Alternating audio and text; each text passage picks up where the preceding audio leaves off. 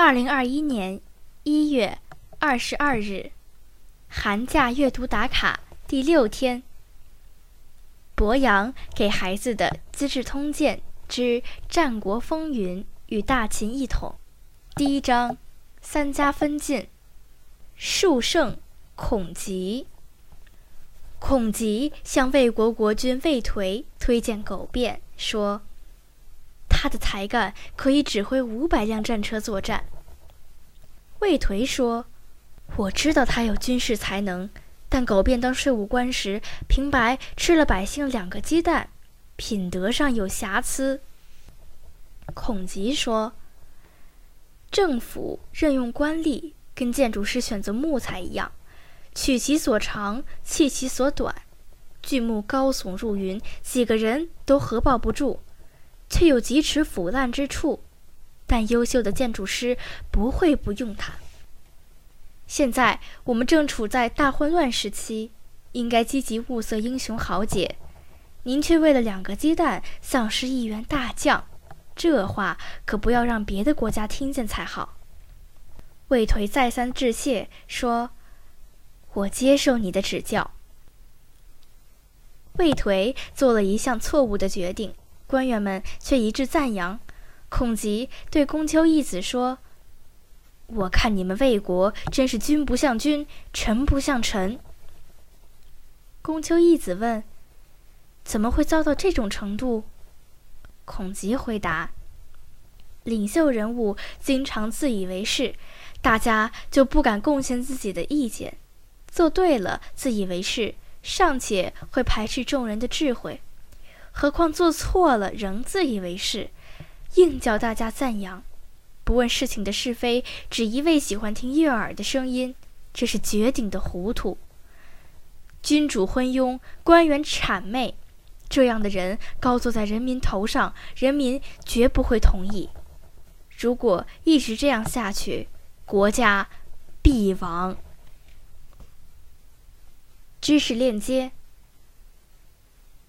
赵鞅，赵简子，春秋时期晋国大夫。赵氏家族的领袖，他是杰出的政治家、军事家、外交家、改革家。他与儿子赵无血、赵襄子并称简襄之列。曾参，鲁国人。他是春秋末期思想家，孔子弟子之一，儒家学派代表人物，倡导孝儒忠信，修齐治平，内省慎独，以孝为本。后世尊他为宗圣公，是孔庙的四配之一。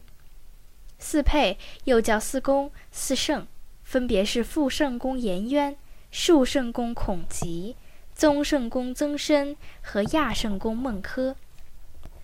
孔吉字子思，孔子的孙子，他是战国时期著名的思想家，儒家学派代表人物。相传《中庸》是他所著。宋徽宗封他沂水侯，元文宗封他夷国述圣公，后人因此尊称他为述圣公。古人除了姓名以外，还有字和号。姓是指姓氏，最初姓和氏是分开的。姓在远古时期就产生了，多为女字旁，可能因为当时是母系氏族社会。姓按母系血缘传承，比如皇帝姓姬。关于氏，有一种说法是，随着社会的发展。同姓族人中有一部分迁到了别处居住，为了区分这些分支，就产生了氏。同一个姓可以有很多不同的氏，直到秦汉时期，姓氏才合二为一，称姓氏。名是孩子出生以后起的，字是在成年时起的，又叫表字。